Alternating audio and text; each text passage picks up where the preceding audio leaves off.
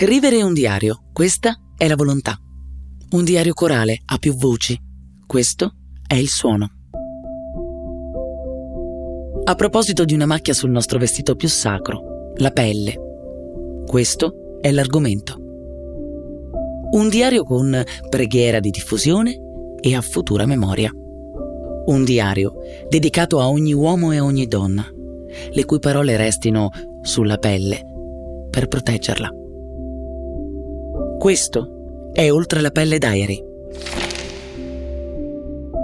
Si comincia dai contorni, sempre, dai limiti e dai confini, perché sono loro quelli che definiscono uno spazio, un luogo, uno stato, una situazione e mm, noi stessi. Senza quei binari toccherebbe quasi ammettere che nessuna scelta può essere veramente presa. La nostra volontà appartiene ai suoi limiti, altrimenti cosa potrebbe mai superare? Confini di una situazione del tempo che viviamo, della storia e delle persone che scegliamo, della nostra libertà e dei nostri sogni, della realtà circostante, della nostra educazione e del nostro stesso pensiero. È singolare come a volte la ricerca e la scoperta di un confine sia l'unico modo per scorgere la libertà e lo spazio che abbiamo da riempire. Ecco, la determinazione si nutre di questo, dei confini della sua azione. Non a caso il suo sinonimo preferito è delimitazione, ma c'è un elemento in più l'esattezza, la precisione, la lucidità nel valutare ogni singolo impedimento. Delimitare, determinare appunto, significa stabilire con esattezza il da farsi, lo spazio in cui agire e il tempo in cui farlo.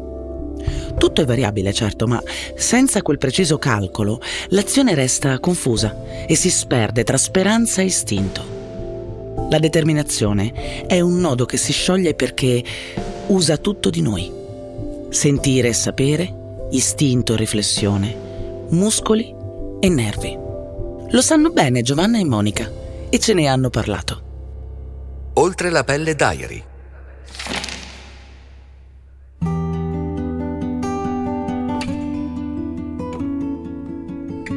Quando ricevetti la diagnosi ero da sola. Ero da sola perché ero convinta che, che non fosse niente Forse ero anche troppo sicura di me stessa e ho capito che non è così che bisogna affrontare le cose. Bisogna sempre avere qualche dubbio. Perché fu in realtà una classica doccia fredda. Cadevo dalle nuvole proprio, come ho detto prima.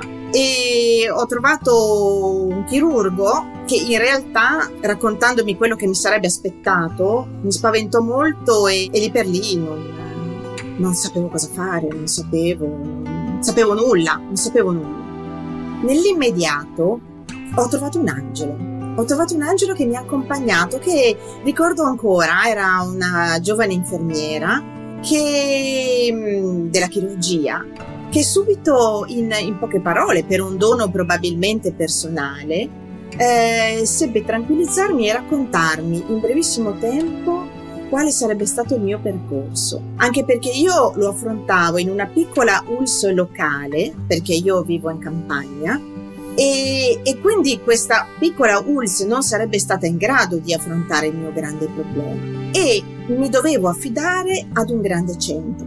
Quindi devo dire che le figure che ti si avvicinano, che possono essere i cosiddetti maestri invisibili, quelli che noi non sappiamo eh, cogliere, ma in realtà ci sono, sono quelli che ti aiutano e ti accompagnano nei vari passaggi. Questa, devo dire, è una persona di cui ricordo l'immagine, ma non ho più visto, non so, è stata la mia maestra invisibile in quel momento, che mi ha accompagnato in un passo molto difficile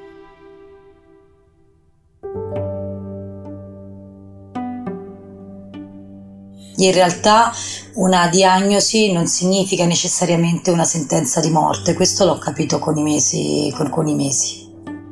Si doveva andare avanti, cioè non si poteva mollare e sicuramente non dovevo darla vinta al melanoma perché comunque stavo rispondendo bene anche con, con i farmaci, quindi era, era, era, già visibile e ovviamente lì poi ho deciso di tirare fuori le unghie e combattere come, come giusto per mia figlia e per tutte le persone che mi stavano accanto in quel momento, però non ti nascondo che la paura era tanta. Eh.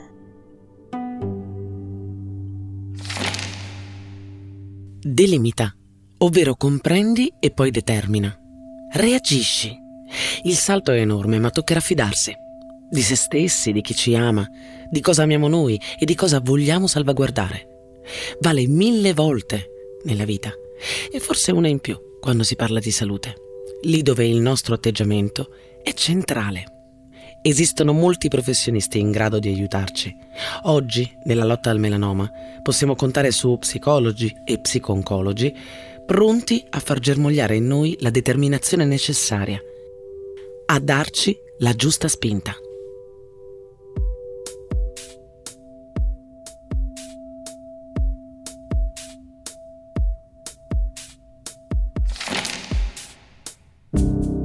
Figura di un terapeuta nella malattia oncologica è fondamentale, anche un terapeuta di natura psicologica, psicoterapeuta o soltanto uno psicologo che aiuti un po' ad esprimere quelle che sono le proprie preoccupazioni, i propri dubbi e come si diceva prima a metterle insieme e a metterle in ordine. Eh, lo psicologo questo fa un po' come se fosse un diario, un po' come se fosse una tavolozza bianca, è un amico che ti ascolta senza giudicare e soprattutto senza avere paura delle emozioni anche negative che gli si va a raccontare. Io penso che sia questo l'elemento importante di un professionista psicologo, eh, perché gli puoi dire tutto, anche le cose più devastanti, con la certezza che non, eh, non lo colpirai, che non gli farai del male, non lo danneggerai, no? Mentre queste preoccupazioni, queste, questa negatività che, tal, che, molto spesso si ha, questa grande incertezza, eh, abbiamo quasi pudore e paura a raccontarla ad un amico o un familiare, abbiamo paura di ferirlo, eh, abbiamo paura anche a raccontarlo a noi stessi, ma poter avere una persona professionista che ascolta nella certezza che rimarrà non giudicante, presente e, e senza essere eh, frammentato da queste emozioni. Eh, questo è un elemento molto importante, purtroppo oggi da un punto di vista sistemico non sempre c'è la figura dello psicologo dedicato nei centri, però posso dire che sto vedendo una crescita eh, delle occasioni in cui lo psicologo è e dedicato, soprattutto nelle reti oncologiche, soprattutto in alcuni centri di eccellenza. Lo psicologo c'è in pianta stabile ed è a, ad assoluta disposizione non solo del, dei pazienti ma anche dei loro familiari. E poi sempre di più gli ordini professionali, l'ordine degli psicologi nazionali o quelli regionali eh, propongono dei percorsi di ascolto, di sportello, anche gratuitamente, proprio per avere un supporto. E non solo, le associazioni dei pazienti in ambito oncologico sempre di più attivano dei progetti e dei servizi di natura psicologica che aiutano eh, le persone. Ma una cosa voglio dire, eh, l'aiuto psicologico può avere gradazioni diverse, certamente quando c'è un forte burden, un forte bisogno, una forte fatica ci può essere proprio un accompagnamento di natura psicoterapeutica, ma se no ci possono essere dei piccoli, delle pillole di aiuto eh, che non sono necessariamente terapeutiche ma che appunto ci aiutano a parlare, ad ascoltarci, a mettere in ordine le cose. E questo tipo di supporti molto semplici, di cui non si deve aver pudore di richiedere, eh, ce ne sono molti, ci sono addirittura anche dei siti, ci sono dei blogger, ci sono degli psicologi che fanno divulgazione e che propongono eh, nelle loro pagine social anche proprio queste, queste occasioni di, di confronto e di conforto. Quindi non abbiamo pudore e timore, cerchiamo questo tipo di supporto perché aiuta molto. Delimita, ovvero comprendi e determina come uscirne. Per farlo si passa per l'informazione, anche quella più rigorosa. E sì, si provano tutte le emozioni di cui questo diario è composto, attraverso la paura, certo, languendo nelle attese, trovando coraggio per giungere alla consapevolezza fino a sentirla, la determinazione. Come fosse un abbraccio che sappiamo dare a noi stessi, come fosse un gioco che non abbiamo alcuna intenzione di abbandonare, se non dopo averlo giocato fino in fondo. I giorni della determinazione sono belli, cristallini, dinamici, letteralmente curativi. I medici, in questo senso, sono tra i nostri migliori alleati. Hanno le risposte e contemporaneamente la volontà di condividerle con noi. A loro questo diario continua ad avere un grazie importante. Io credo che eh, il paziente debba essere consapevole, cioè deve sapere che ha una malattia, che ha una certa importanza, ma insieme alla consapevolezza noi dobbiamo dare sempre la speranza. Questi sono due concetti fondamentali perché io rendo il paziente consapevole che ha un problema importante, che possiamo affrontarlo insieme, ma gli do la speranza che ci sono delle terapie molto specifiche che sicuramente lo aiuteranno a, diciamo, a stare meglio nel corso della vita.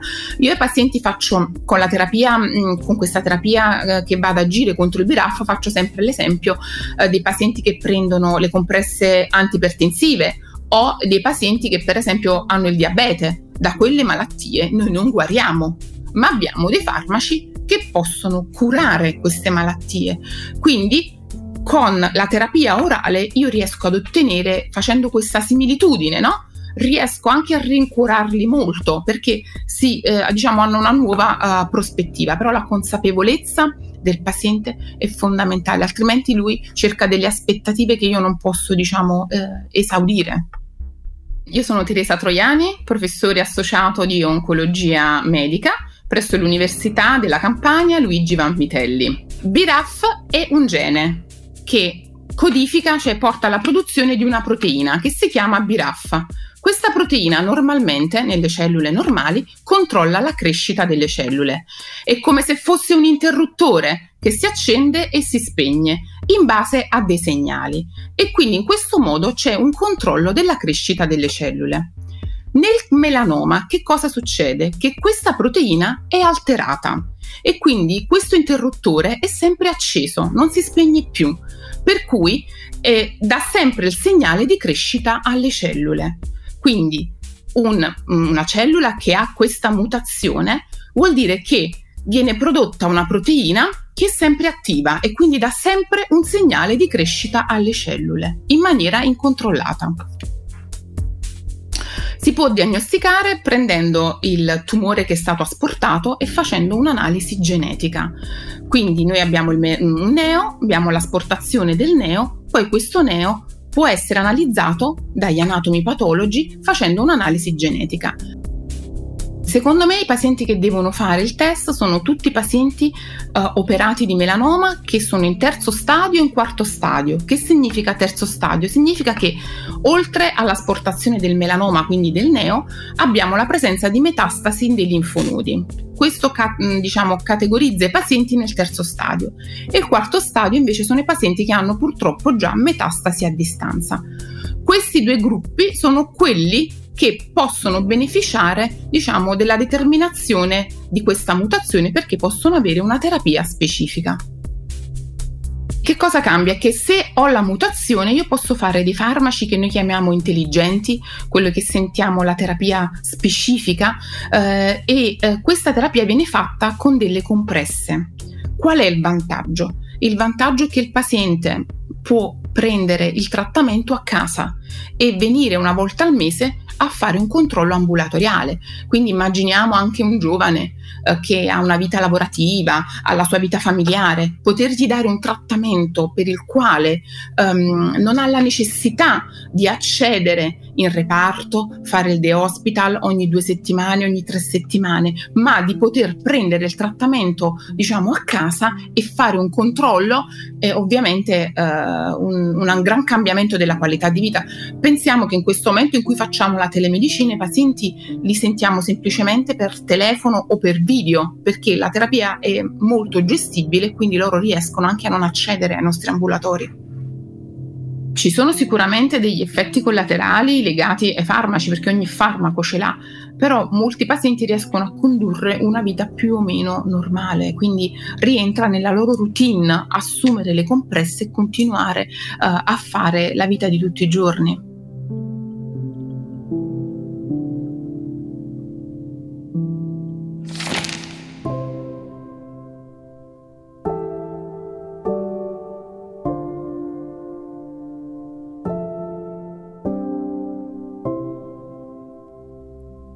Nella rete buona di persone che ci circondano c'è ogni genere di figura. Ci sono i medici, appunto, ma anche la famiglia, i partner, gli amici e le associazioni di pazienti.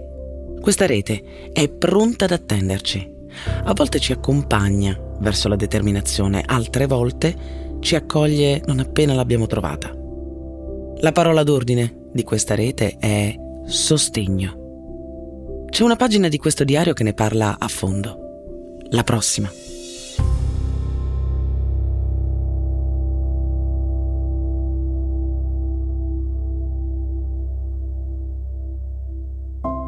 Questo è Oltre la pelle Diary, storie in ascolto. Un progetto di Novartis per promuovere la conoscenza e la cura del melanoma della pelle, realizzato in collaborazione con Associazione APAIM, Associazione Aimame, Associazione M Rouge, Associazione Mio Melanoma Italia Onlus. Ospiti Monica Forchetta, presidente dell'associazione APAIM. Giovanna Niero, presidente dell'associazione Aimame. Dottoressa Teresa Troiani, professore associato di oncologia medica presso l'Università della Campania Luigi Vanvitelli, professoressa Gwendalina Graffigna, professore di psicologia dei consumi e della salute all'Università Cattolica di Milano e direttrice del centro di ricerca universitario Engage Minds Hub. Testo e voce Ilaria Cappelluti. Montaggio, musiche originali e sound design Indie Hub. Produzione Voice.fm.